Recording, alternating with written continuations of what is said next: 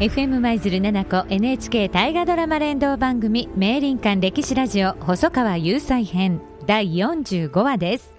この番組は田辺家中の会キリングループの提供でお送りいたします。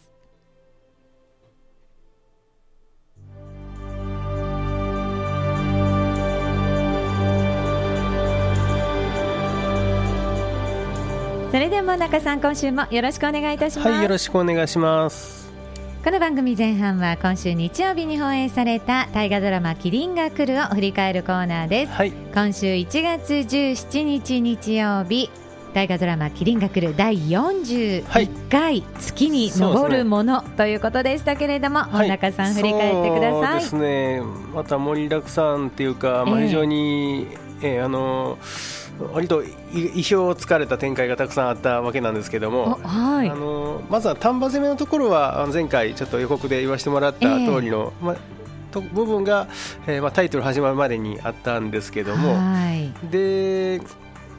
まず秀吉ですね。秀吉の秀吉とのやりとり。はい、はい。あの密偵が秀吉の、まあ、実はあ弟だという設定で、はい。で、えーまあ、あの殺してしまったんですけども、秀吉が。いやすごいシーンでした。いやあれも元ネタが実はあってあの秀吉が天下取った時に、はい。後からあのい弟や妹を名乗る人がたくさん出てきたみたいで、えーはいあのまあ、兄貴が出世したから、まあ、実は実は俺も弟だっていうことで。で、えーまあ、秀吉のお母さんに、はい。こんなことを言ってきてるやつらがいるんやけどどうやって言ったら覚えがあるって言ったから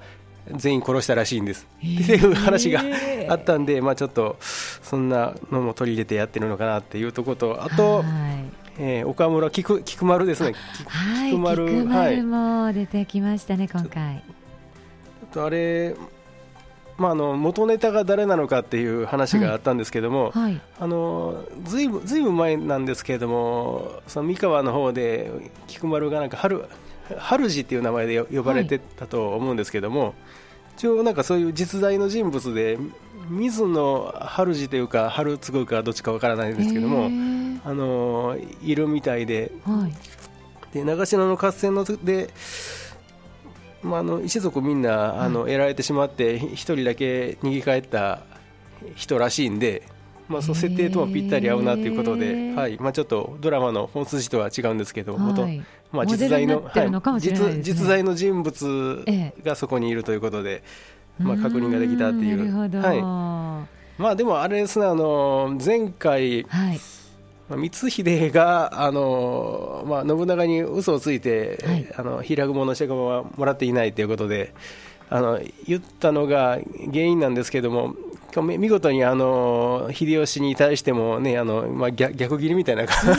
じでしたけどね。はい正義の味方っぽい顔してましたけど。ねあと、ね、あの信長があ後からの安土城で信長に、はい。まあ、正直に言って。平雲ね、うん渡したけどなんかもう,、ねもう売る売るわって 言われたんですけども、ねえ。あれはでもはい信長はあのすねすねてるんですね。あのね。さ最初に嘘をつかれたから、はい、はいまあ、それもあのげ原因は光秀なんで、えー。はいまあ、ちょっとそういう相相変わらずのはい。ところなんですけども。ちょっと信長があの序盤の斎藤道さんによく似似てきたなっていう印象がちょどっとやりやり取りがもうよく似てますよね、あの秀そうです光秀と。ねやり取りっていうのが。はいで最後の見どころはやっぱりあの天皇帝との、はい、帝がねシーンですよね、私、あそこはちょっとなんかこう意味深で、ちょっとよくわからない感じの、雰囲気だったんですけど。桂桂男の話っていうのは実はあの何回か前に、光秀が坂本城で弘子にあのはははい。はお話をしてた内容にもあった内容みたいなんですけども、まあ、最後、えー帝が、まあ、意味深なすごく遠回しに、まあ、ええ。信長が道を誤ることがあね、間違いねをうんあの見届けよ届けようね。っていうふうにおっしゃってたじゃないですか、あのあの回の序盤ではねあの真意は、そうですね、あのあの回に一貫してのコンセプトだと思うんですけども、はい。あの序盤に、まあ、秀吉の弟、まあ、叱っといた方がいい、分かった、叱っとくわで、えーええ。殺し殺してしまったわけなんで、はい、まあ、そんな感じなんかなっていうふうに、ちょっと通ずるものがそうですね、あるって感じですか？ちょっといろいろまたこれ朝廷黒幕説もう少し取り入れながらみたいなところで最終回に向かっていくのかなとそうですね。本当、味方とのシーンは私なんか息を飲んでましたもんね、はい、ね。気づいたら息が止まってるような感じで、オーラがすごいですね、はい、見入ってしまいましたけれどもね、またあの芦田愛菜ちゃん、ね、演じてらっしゃる、ね、玉も最後に嫁いでいくシーンがありましたね。ねましたね、はい、忠興に。はいということで、えー、今週もね楽しく皆さんご覧になられましたでしょうかそれでは続いては細川藤高トリビアのコーナーです、はい、さあ今日はそうですねちょうどあのアバンタイトルっていうかお話の冒頭の、えー、丹波の亀山城が登場したんですけども、はい、まあ、そこのおそらくその話だと思うんですけど細川藤高忠興もあの亀山城攻めには関わってまして、はい、で、えー、最初、えー、細川藤孝がその亀亀山城にたの内藤氏に対して、まあ、朝廷っていうか、あのー、まあ、従うように交渉していたんだけども、はい、えー、それを聞かずに戦になってで光秀と忠興、まあ、まだ、あのー、15、6ぐらいの初陣間もない頃だと思うんですけども、はい、一緒に、えー、攻めたと。で最終的に亀山城は白白旗を上げて、うん、えあのー、まあ、従いますということで降参をしたんですけども、はい、えー、あの忠興はその光秀の言うことを聞かずにもう父上の朝廷を聞き入れないなんて、はい、けしからんからもう攻め入ってもうみんな打ち取って打ち取ってしまいますみたいなことを言ったって、でもう再三光秀が説得してようやくあの和睦になったということで。若い頃から血気盛んだったという、はい、まあ、これはあの細川家の記録にある話なんですけども。へじゃあもう自らね年とか関係なくそうですね、まあ、ドドラマでは初々しい若者として描かれてますけれども、えー、はい。まあ、実はまあ非常に昔から怖い人だったという。闘志が燃えてるような 感じなんですね。なるほど。面白いですね。さあそれではですね、えー、来週1月24日、えー、キリンが来る、えー、第42回離れゆく心ということなんですけれども、はい、いよいよ、えー、このねキリンが来るも残り3話。はい。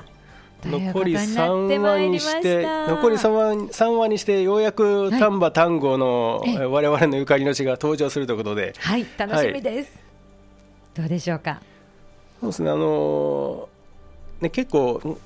八神城とか黒井城とか、はい、まあ、丹波の城も出てきますし、あと細川藤孝が丹後半国を与えられるっていうところも来週登場しますんで、もういよいよ待ちに待ったゆかりの地が絡んでくるところなんで。うわこれ、はい、やはりそのね関係のところに住んでらっしゃる方も楽しみで仕方ないですよね。そうですね。まあ確かにあの信長との関係がの、はい悪くなっていくカウントダウンも気になるところなんですけれども、同時にゆかりゆかりの地も、はい、あの出てくるというそうですね、もうここぞとここぞとばかり PR をして、ね、皆さんしていただけたらなと思いますね。ね。ただまあね、お話の中ではやはり信長との溝がますます深まっていく、これからそういったシーンがたくさんね、そうですね。出てきますよね。はい、でも多分ね、あの信長最終的に1回仲良くなると思うんですよ。そうそうじゃないとあの本能寺の変がなぜ起きたかっていうともう、ね、完全に光秀に対してノーガードだったっていうところが原因なんで、そうなるためにはその緊張してたらならないと思うんで。やっぱりもう完全にもう油断しきった状態まで仲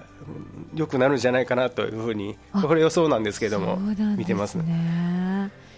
でね、あのー、公式サイトの方ではあの本能寺の変が一番最終話で描かれるといったような発表もありましたけれども、かなり、ね、スペシャルで拡大してもらわないとなかなか難しいかなとは思うんですけども。はい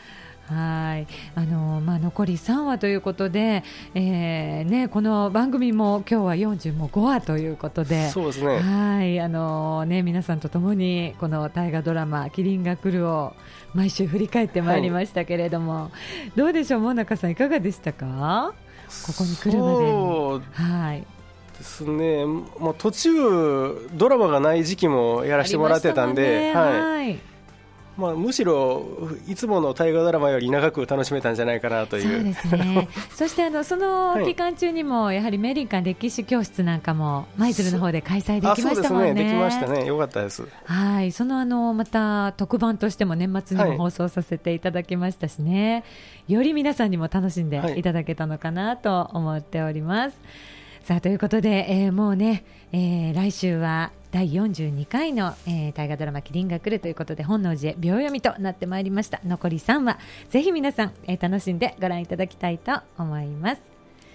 さて、えー、門中さん、はい、今日も大変興味深いお話ありがとうございました。明林館歴史ラジオ細川雄斎編第45話はここまでとなりますこの番組は FM 舞鶴パーソナリティの岸舞子と舞鶴歴史ナビゲーター田辺勝代の会の門中陽一郎でしたこの番組は田辺勝代の会キリングループの提供でお送りいたしました。